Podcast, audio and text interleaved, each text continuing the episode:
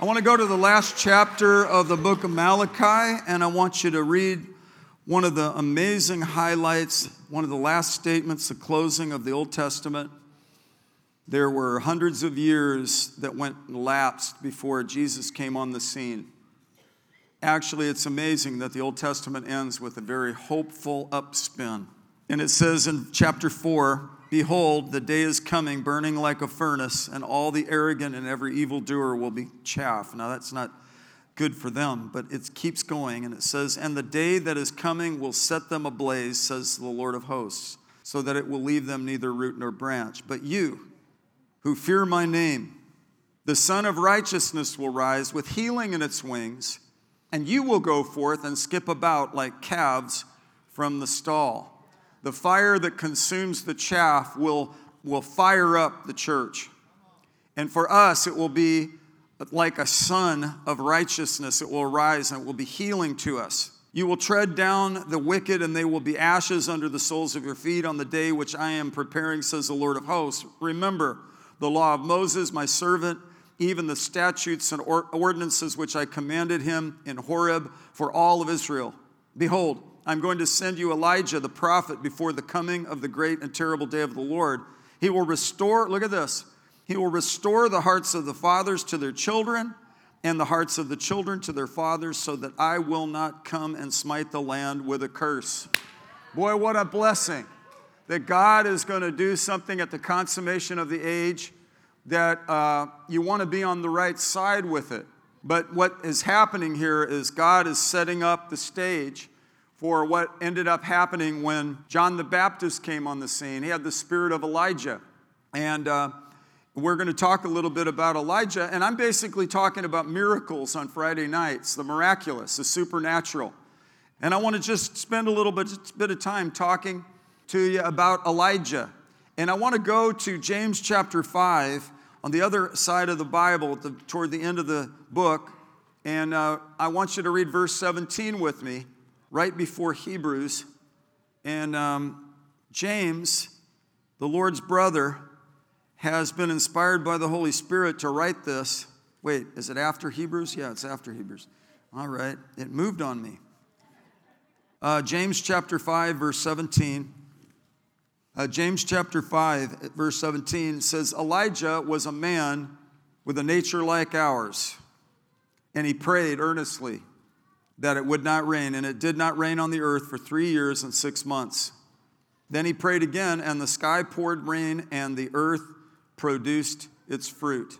I want to introduce you to an interesting guy. His name is Elijah. Elijah in Hebrew means, hey, I worship Jehovah. That's his name. I worship Jehovah.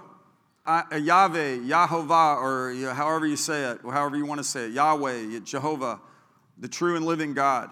He comes along in a context where for decades Israel has lapsed. That first of all, they were divided the northern and southern kingdom, Judah in the north, Israel in the south, uh, Israel in the north, Judah in the south. Jerusalem was its headquarters. And along came this King Ahab who married a woman who was a Baal worshiper named Jezebel. And she worked to bring a blend between uh, the prophets and false prophets of Baal and true Jehovah worship into the temple. And God was not pleased with it. And so God assigned Elijah to come on the scene. Now, I want you to go to, now that you you just read this, Elijah was a man with a nature like ours, and he prayed earnestly that it would not rain, and it did not rain on the earth for three years and six months. And I'm, not, I'm going to show you his prayer was not a whim. He didn't go, man, I'm just going to pray it's not going to rain. He had a real directive from the Word of God, and he was not just uh, self appointed.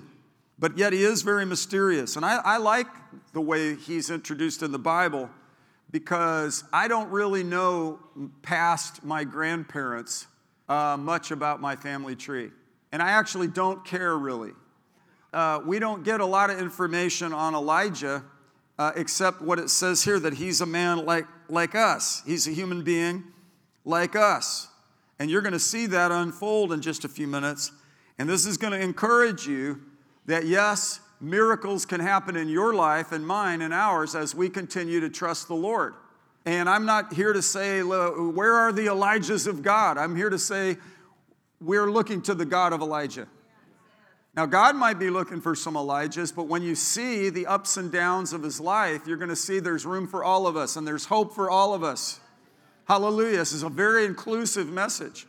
And um, he prayed, and then he prayed again in verse 18 and the sky poured rain and the earth produced fruit. Hallelujah. So, this is first, we get the first indication of this in 1 Kings chapter 17, verse 1. If you have my Bible edition, it's 525, page 525. But this is the New American Standard uh, Bible, and it says in chapter 17 Now, Elijah, hey, I'm worshiping Jehovah, the Tishbite, Elijah the Tishbite, this is the first encounter we have with him. This is his backstory. This is what we get from him. If I was a film director, I'd say, Could you please create more backstory for this? Where did this guy come from? He's a Tishbite. That's all I know. That's how God chose it. God wanted to let us know that He could start us at any point. He could take any person and He could that's yielded to Him and He could do something with you. Even if you feel like you're a Tishbite or a mosquito bite or a termite. Elijah the Tishbite, who was this, of the settlers of Gilead, said to Ahab, As the Lord, the God of Israel, lives, before whom I stand, surely there shall be neither dew nor rain these years except by my word. Then he left. That's what we see. And this is, in fact, the only place where we really, where it's recorded how he prayed earnestly. So, in fact, this is a form of prayer. Ephesians chapter 6 verse 18 tells us to pray with all manner of prayer, with all kinds of prayer one translation says. And I was taught growing up and in my Bible school and from a good teaching that there is a variety of, of different kinds of prayer. And we don't need to get into this too much, except that because he said he prayed and it didn't rain, we need to kind of understand prayer. I heard uh, Dr. Bill Winston from Chicago say, when we step over into prayer, we step over into the supernaturally, supernatural.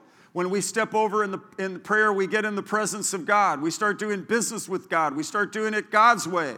And it says that Elijah was a man like us, a nature like ours, a human being, subject to frailty, highs and lows, and so forth.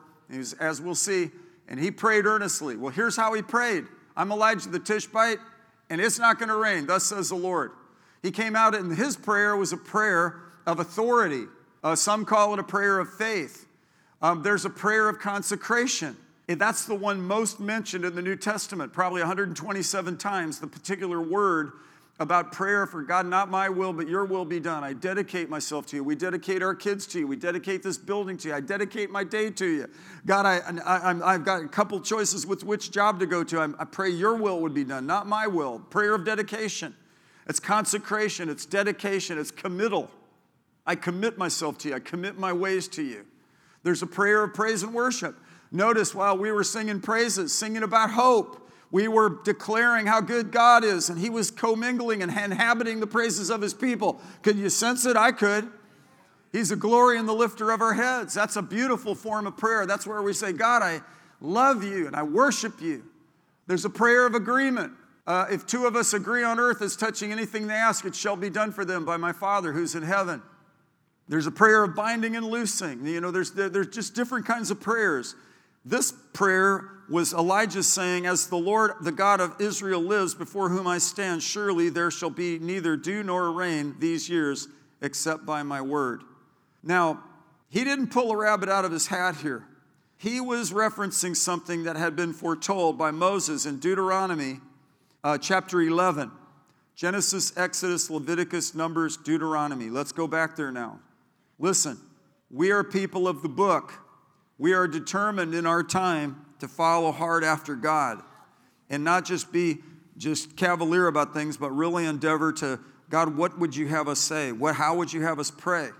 In his case, listen, the situation was grim. Society had lapsed away from God for a long period of time, and it was going from bad to worse.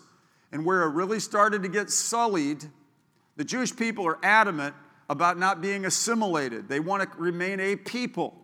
And there was this, synch- this word called syncretism. When I was in my 20s, I started to read about this. Uh, for what reason, I don't know, but this was, was something I've studied my whole Christian life. That Elijah was addressing something called syncretism. Before we got married, we went on a mission trip to Israel and Europe. We found ourselves on Mount Carmel, where this is where uh, Elijah, we're going to read in a moment, challenged the false four or five hundred prophets, false prophets of Baal. Uh, if your God, let's see whose God is the God of power. You say Baal is. He's the God of fire. He's apparently like from a sun god kind of dynamic. It's, it's rooted in all this idolatry, fertility, and all these kinds of things. They're espousing all this like this is what he offers. And he, he's saying this is a false thing, and this is a false word, and you're false prophets, and this is going to have to stop right now. And up in this, in, in Mount Carmel, by the way, can oversee Megiddo, that where the uh, battle of Armageddon will be. It's up near Haifa. It's, it's a very high mountain. And uh, Elijah was up there and, and contended with this, and we're going to read it in a minute. But I remember when I was uh, 22 years old and I was standing up on that mountain, these scriptures became so real to me. And this kind of thing about Elijah, about Malachi saying, the, the, the spirit of Elijah. Uh, I think that's why when Jesus said, Who do men say that I am? The first thing they said is, Some say you're Elijah, some say you're Jeremiah, some say you're John the Baptist or one of the prophets. Well, Jer- John the Baptist, in effect, represented Elijah. In these end time hours, we're going to see this uh, aspect of God's nature come upon us as a people, us as a church. It's going to be for us, the Son of Righteousness will rise with healing in his wings. We'll go forth and skip about like calves from the stall. Not giddy, not silly, not a circus atmosphere, but very, very deep, very, very sincere, very, very real, very, very powerful, very joyous, but not giddy. Uh, very, very powerful, not affected, not, not affectation, but it's going to come from a, a very sincere and authentic place because, in fact, God is God and He is reality and it is substantial. Hallelujah. You could bet your life on Him, you could trust Him. And Elijah certainly did. He said, Listen, he said, Listen, man, my name is Elijah the Tishbite. And I mean, as, as real as God is, I'm telling you, it is not going to rain. And it did not rain for three and a half years. But listen, here's what God forewarned in Deuteronomy chapter 11, verse 16. Beware that your hearts are not deceived. Now, this there are rewards for obedience prior to this in the chapter 11, but then there's a warning about disobedience. He said he would give rain to your land. The Bible says it rains on the just and the unjust alike. Rain is symbolic of tremendous enrichment and of blessing. Uh, it waters the earth. Isaiah 55, he said, he talked about the word. He said, it's like the rain and the snow that come down and replenish the earth and cause the seeds to germinate and plants to sprout. So too shall my word be it. it will it'll come forth from my mouth and it will not return to be void without accomplishing what I sent it to do. It rains on the just and the unjust alike, meaning people are being blessed that are, that are ignoring and denying God, and yet there's a blessing coming upon them. This is the church age right now. This is an amazing time of the Holy Spirit. And, and in, in, effect, we're all invited into this aspect of the vibrancy and power of the God of Elijah. And it's an amazing indication of, of what's happening right now. Beware that your hearts are not deceived and that you do not turn away and serve other gods and worship them. See, this or, or the anger of the Lord will be kindled against you, and he will shut up the heavens so that there will be no rain, and the ground will not yield its fruit, and you will perish quickly from the good land which the Lord is giving you. This was a warning from the God of Israel to the Jewish people, including King Ahab, who would come later on. And he, in fact, lapsed into this very disobedience. The Lord had to raise up a guy named Elijah the Tishbite to look squarely at this thing and say, No, we're not going to have any more of this blending here. Uh, there's a girl in the church who prayed at the beginning of last year or, or the end of last year, fasted, and got a, a directive about the spirit of the age in the church at large.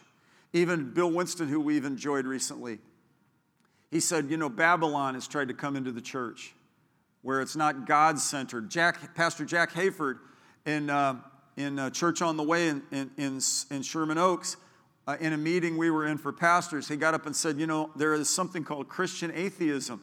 And everybody got quiet. There were no amens. He said, That's where you're a believer, but you just ignore God. And you, you, the fool says in his heart, There is no God. where apathy comes in, even on a Christian.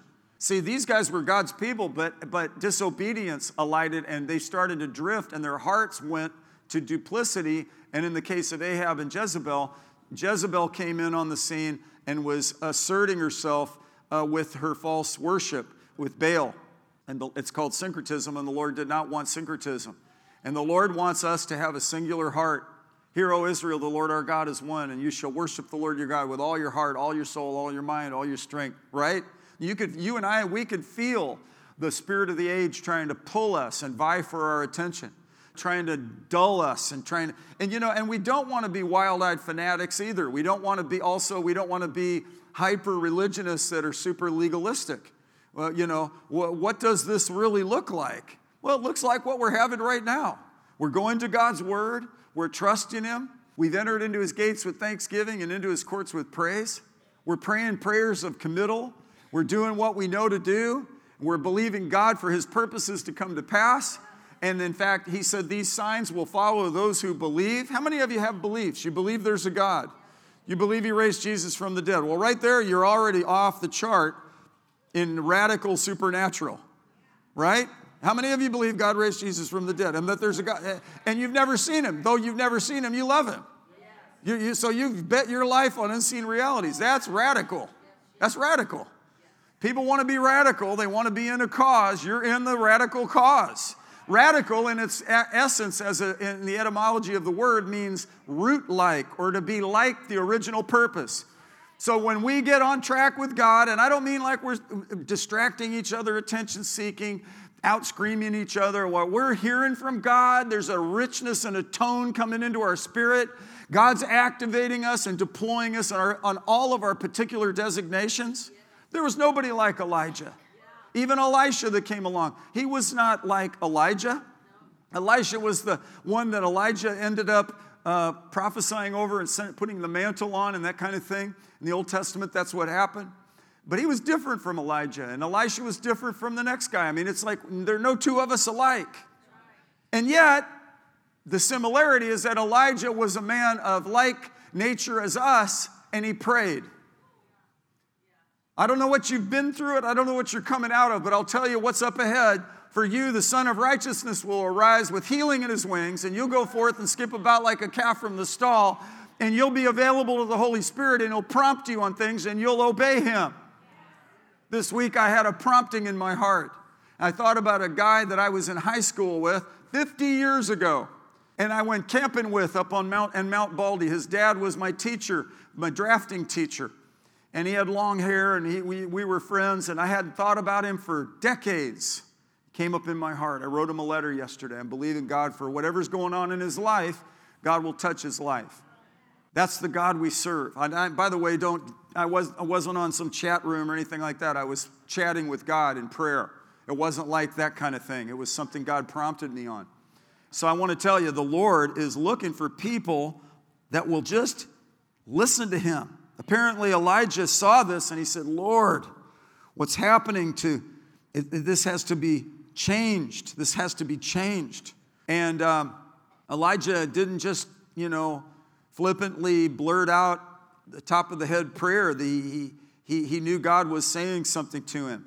And, and so there are miracles that happened in Elijah's life. His origin is, you know, there's nothing really known about his parentage. It's really fascinating to me. And God's kept it that way. Uh, he's one of the most unique and dramatic people, uh, really, in the Bible history you know, he's rugged and he's obedient and he's, he was the prototype of John the Baptist, which is the prototype of the end time church. A person that relies on God, a person that doesn't really particularly rest on their laurels, not somebody that's got this sort of thing, uh, this quasi identity that's all just uh, all elaborate. It's just like, hey, I'm Elijah the Tishbite. I've read Deuteronomy. This isn't right. I'm taking my stand. And he prayed, and it didn't rain for three and a half years.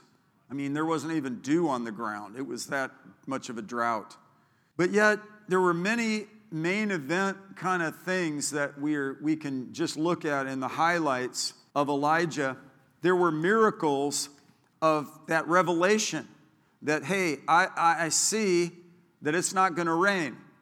So God will give you a revelation. And um, He's a God that offers revealed knowledge. A spirit of wisdom and revelation is available to us as we seek Him and trust Him. You know, young parents are trying to figure out where to put their kids in school, what their aptitudes are. Train up a child in the way they should go, generally, and they will not depart from that way. But then, specifically, what talents and gifts should we help them with? Are they athletic?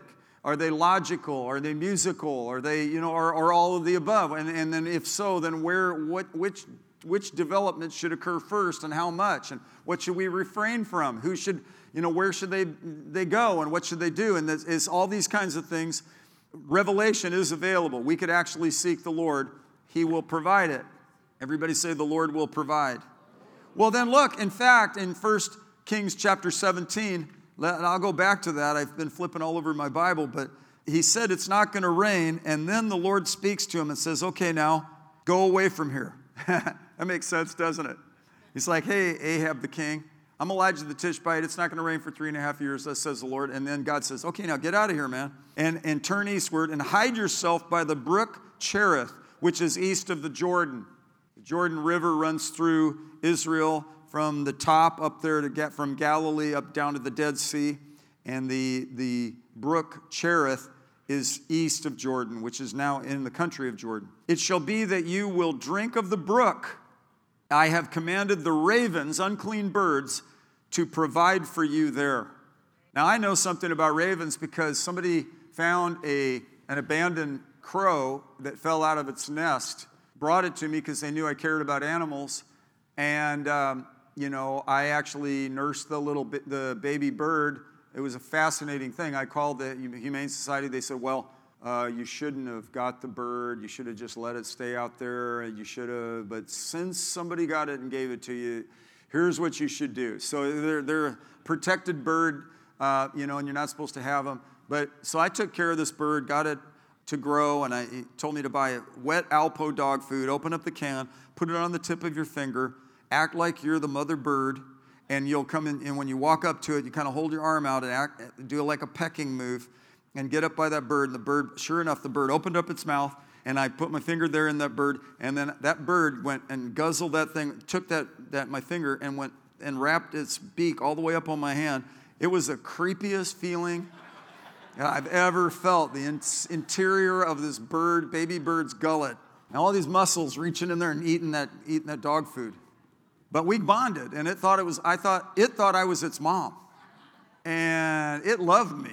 And when I would come home from work, it would fluff up its feathers and caw. And I had it out on an enclosed porch, a screened in porch uh, in our old farmhouse. And we had a window on our, on our front door, and it had a little ledge. And he would hold on to that ledge and look to wait to see me come.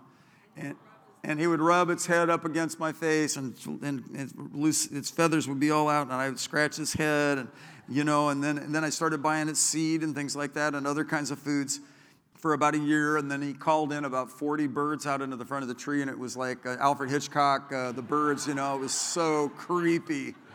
It was like I drove up, and the whole tree was like carpeted with blackbirds going ah ah, and. Uh, so I let him, I let him go. And then for about what? Even till last week, I've been calling out, rolling down my window, calling. I named him Stuart, and I would call out, "Hey, Stuart!" And they just, well, I, have, you know, I miss Stuart. He was a great bird. But think about the ravens that brought Imo's Pizza to Elijah, right? Think about Elijah laying by a, a creek in a drought that still has water, and he's getting water, and then he looks up, and these birds that technically are unclean birds, yet God, who is, he's not so religious, God, he's not so religious.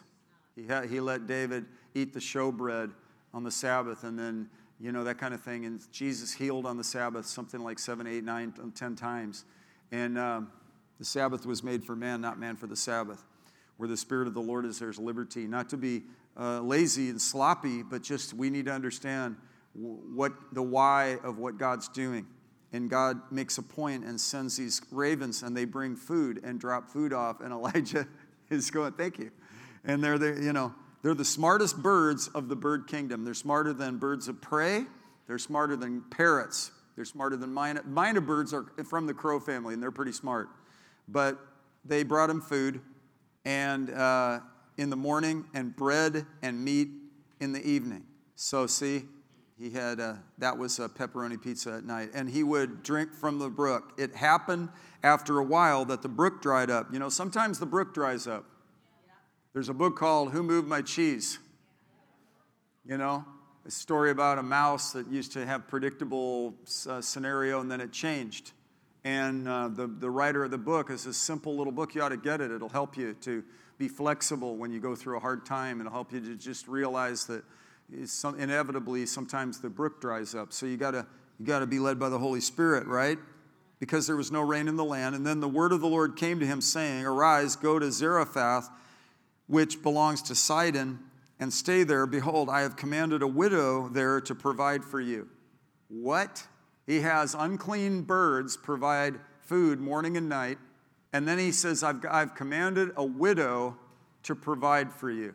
God is God, and just when we think we've got it all figured out, he might just say, No, I'm going to have ravens feed you, and then I'm going to have the brook uh, give you water, and then there, after that, this widow is going to take care of you. Well, we're supposed to be taking care of orphans and widows. But God flipped this, and I'll tell you the reason God flipped her, flipped it was because He wanted her to get set free from the position she was in. He wanted her to switch from being a consumer to being a producer. But anyway, listen to this. It says, he went to Zarephath in verse 10, and he came to the gate of the city. Behold, a widow was there gathering sticks, and he called to her and said, Please get me a little water in a jar that I may drink. And she was going to get it. He called to her and said, Please bring me a piece of bread in your hand. But she said, quote, As the Lord your God lives, I have no bread, only a handful of flour in the bowl and a little oil in the jar. And behold, I'm gathering a few sticks that I may go in and prepare for, for me and my son, that we may eat it and die. She's in a bad place.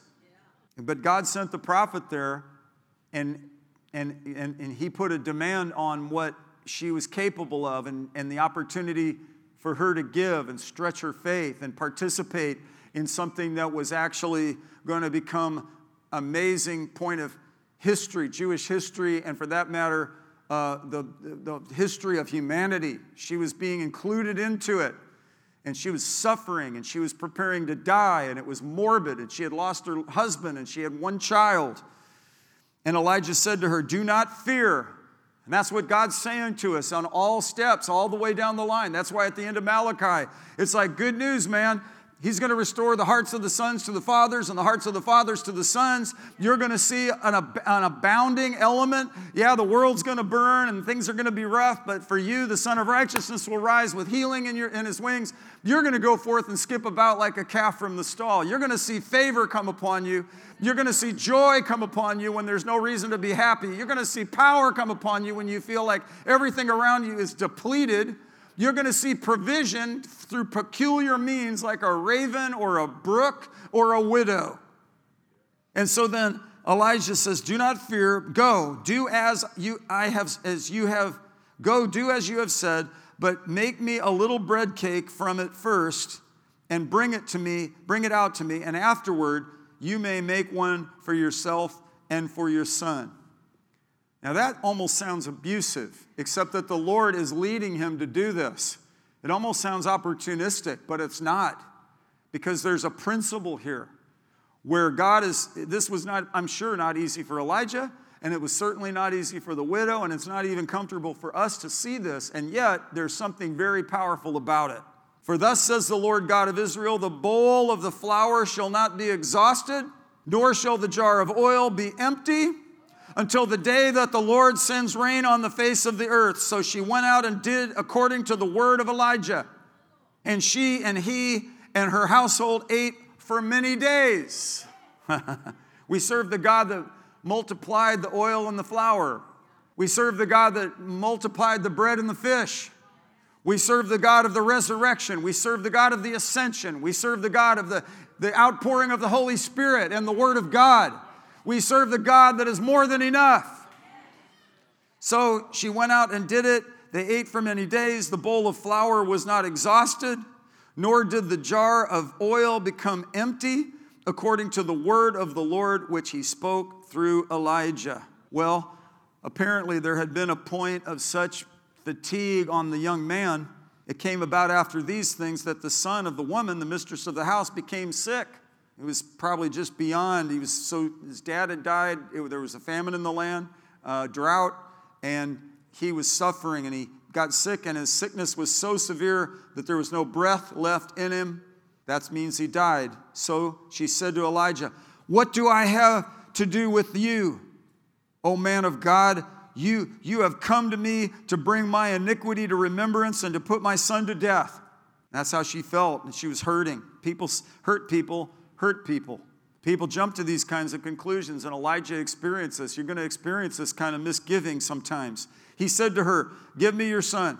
Then he took him from her bosom and carried him up to the upper room where he was living and laid on him on his own bed. He called to the Lord and said, Oh, and then listen to what he said, Oh Lord my God, have you also brought calamity to the widow with whom I am staying by causing her son to die?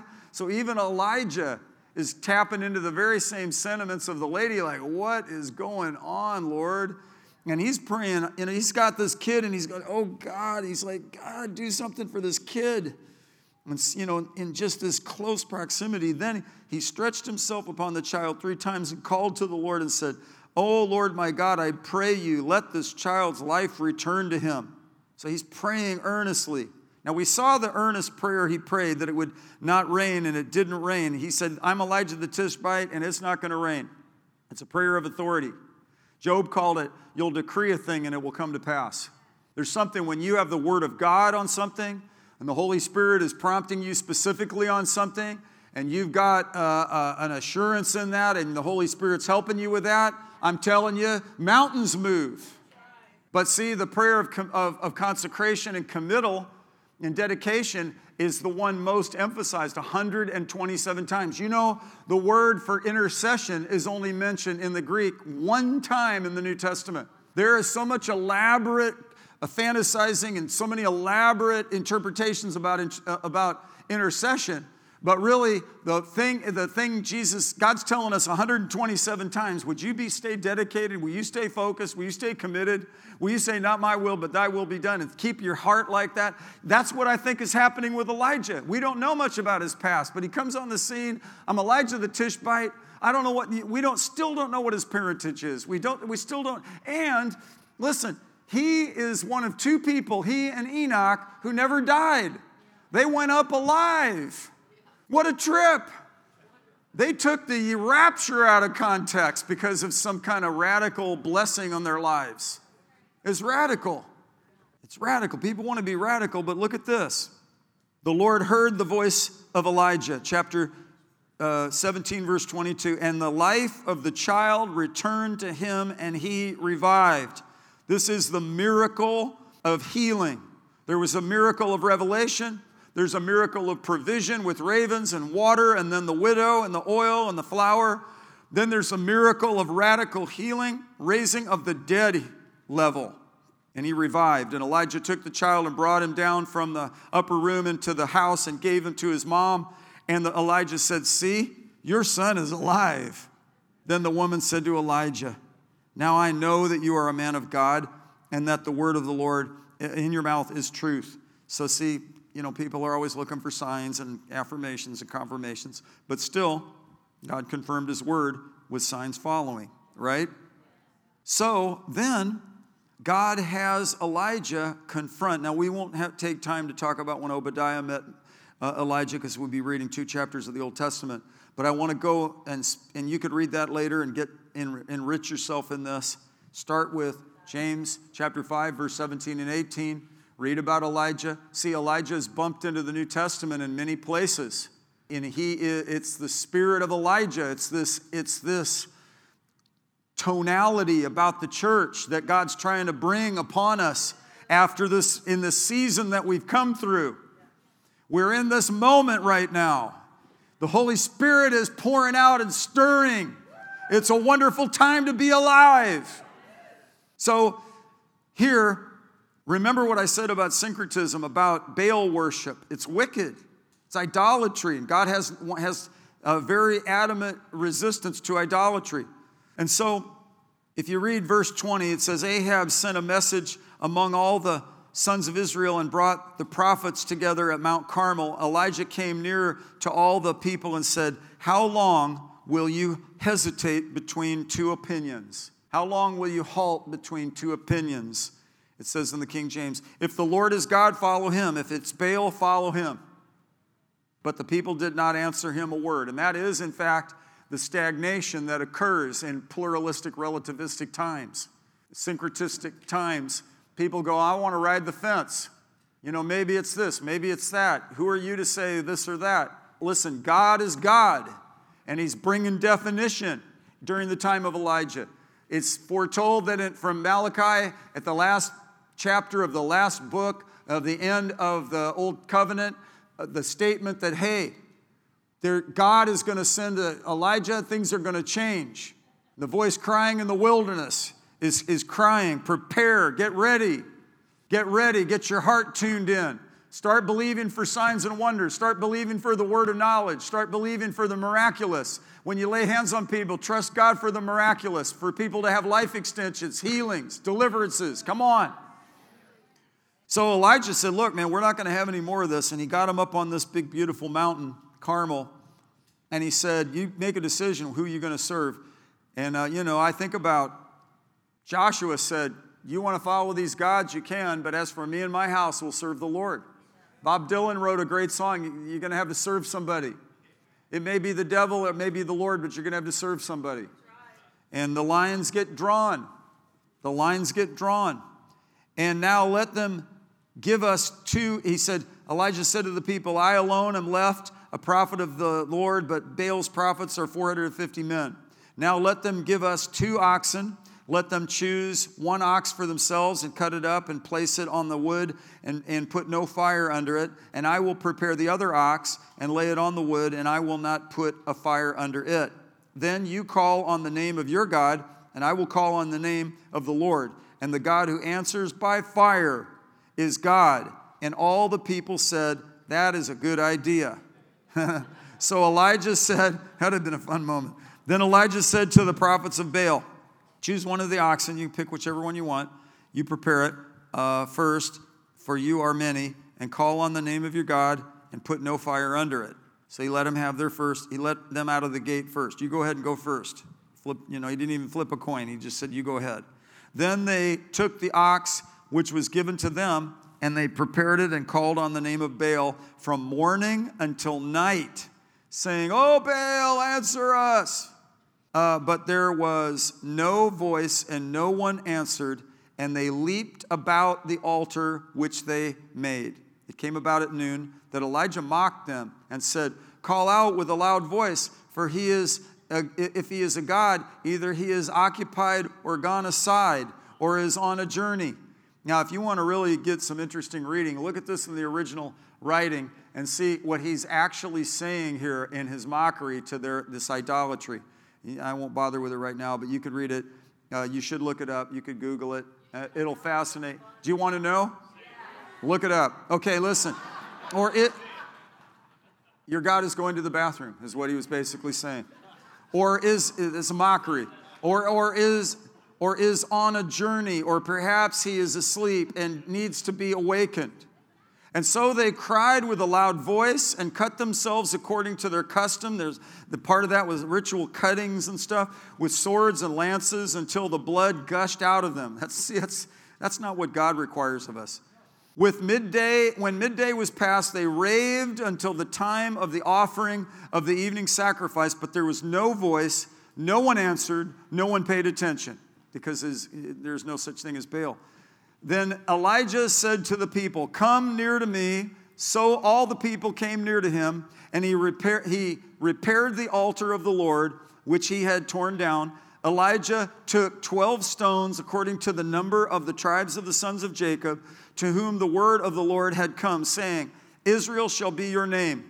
So, with the stones, he built an altar in the name of the Lord, and he made a trench around the altar. This is very important. large enough to hold two measures of seed. Then he arranged the wood and cut the ox in pieces and laid it on top of the wood, remembering there's no fire under it. And he said, Now, and he went even further, fill four pitchers or big jars with water and pour it on the burnt offering and on the wood. That's not kerosene, that's not uh, lighter fluid, that's water. And he said, Do it a second time. Soak it, double soak it. And they did it a second time. And he said, Do it a third time. And they did it a third time. The water flowed around the altar, and he also filled the trench with the water. So this is not, I mean, he's made it where God, it's got to be God. And I feel like isn't your life, isn't my life, isn't our life, isn't the church right now, isn't our church right now, isn't society right now, where it's like waterlogged three times, and it's like, God, we have got to have God. And there are no gimmicks, there are no techniques, there are no methods. And man, we turned away from Baal a long time ago to seek and serve the living God, and we are trusting Him. And man, these are interesting times. The fire is coming, it's going to consume some folk. But for us, the Son of Righteousness is risen with healing in His wings. That's why we've got to get as many people saved as possible. And one tr- verse says, snatching them out of the flames. That's how serious this is. Our God is a consuming fire. And that's why He said, You call fire down, I'll call fire down. Let's see what happens. At the time of the offering of the evening sacrifice, Elijah the prophet came near and said, O Lord, the God of Abraham, Isaac, and Jacob, today let it be known that you our God in Israel, are a God in Israel, and that I am your servant, and I have done all these things at your word. Answer me, O Lord, answer me, that this people may know that you, O Lord, are God, and that you have turned their heart back again. Then the fire of the Lord fell and consumed the burnt offering and the wood and the stones and the dust and licked up the water that was in the trench. You think things are hopeless? How, how are we going to get through this? What is going to happen for our families, our kids, our jobs, our society, our schools? What is going to happen? God is going to be God. Remember, I started out with Malachi, the last chapter. Man, the spirit of Elijah is going to come and he's going to restore the hearts of the sons to the fathers and the hearts of the fathers to the sons. He's going to bring a healing, there's a hope component to the, in the midst of this. There's a joy component. There's a, there's a lift potential to this. For you, the Son of Righteousness will rise with healing in his wings. You'll go forth and skip about like a calf from the stall. You ever see ever seen a calf calf born? I was in a dairy farm in Wisconsin visiting, and I happened to see a calf be born. And they come out, they stand up on their hooves, and the mom licks them and cleans them. And then the farmer said, Hey, go get that calf and carry it from point A to point B. I need you to help me. And he, like he made, it was like all of a sudden I didn't know I was in a dude ranch, and he, and I, he wasn't wanting me just to hang out. I, he needed help. So I went and I got the calf. The calf was still sticky. Calf, the calf looked over at me and had these big, beautiful eyes. And then the calf's dad came around the corner. And this bull came around the corner. And then I felt like a matador with a red cape. And I was holding his little baby, and that bull came out and went, Grr. I mean, I could see the, you know, the shoulder roast and the, you know, the, I mean, it was like, it was crazy. But that calf, when I put, I got the calf out of there and I put it down, it was running all around. And it's like a calf from the stall. Individually, a buoyancy is coming to each one of us. God's looking for people that'll just lift up and realize, okay, God, you are God. You're bringing definition right now. You're bringing refinement right now. And you are the God of that is a consuming fire, according to Romans chapter 12. And God, I thank you that you are answering from heaven with fire. You can cause a wet sacrifice to be ablaze in a moment. You could cause a dull, depressed person to be lifted in a moment. You could turn a societal devastation around in a moment, in a split second of time. And so he ordered that these false prophets be killed and made Eli- uh, uh, uh, uh Jezebel mad. He girded himself up in verse 46. The hand of the Lord was on Elijah, and he girded up his loins and outran Ahab to Jezreel. Some people say that was between 17 and 36 miles. But he outran a chariot. A chariot is drawn by a horse. Horses are faster than people. But yet, not in this case, because when the hand of the Lord gets on you, it can turn a thing around. That's why with Jabez, that prayer of Jabez that people prayed so much over the years, God, that you would bless me indeed, that you would, you would, you would expand my borders, that your hand would be upon me, that, that you, you know, that you deliver me from pain. And, and, and when you have God's hand on your life, it, it'll, God will provide for you. Ravens will feed you, and water will come to you when, when it's in a context of a drought. He'll, he'll inspire a widow, something that's so convoluted, and yet the paradox of it is important that we understand his obedience, her obedience, the, the, the faithfulness of God, even when they, the, the woman and, the, and even the prophet were upset that the boy died and they were blaming it. God, is it you? Did I do it? Did she? And, it, and doesn't that feel familiar?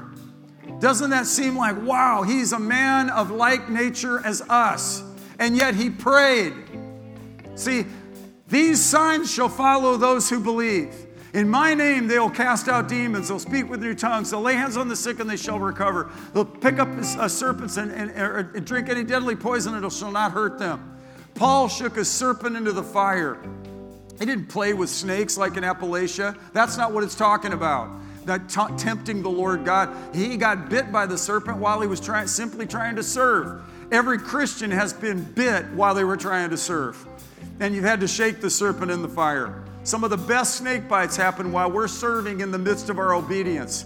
Paul was serving people and building a fire for people, and he got bit by a serpent while he was collecting sticks to build a fire to bring warmth and blessing. That happens to people in leadership, and when they try to gather things and they get bit, and you have to, yet you just have to shake the serpent in the fire. You just have to continue to press on.